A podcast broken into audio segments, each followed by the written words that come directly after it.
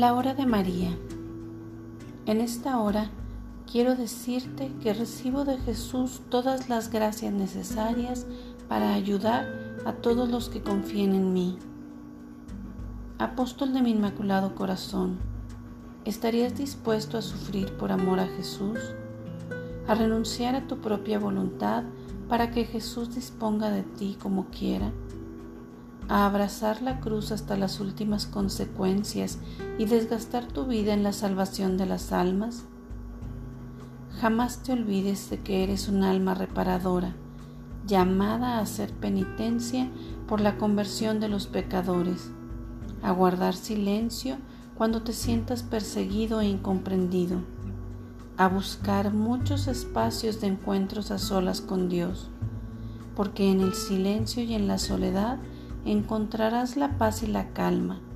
Podrás escuchar la dulce voz de Jesús que habla a tu corazón y te llama a un cambio de vida.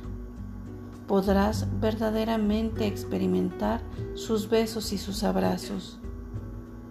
En esta hora, levanta tus alas como las águilas y vuela por la inmensidad del cielo azul, y lleva contigo el apostolado de reparación porque este es un tesoro de amor aún muy desconocido por la mayoría de mis hijos.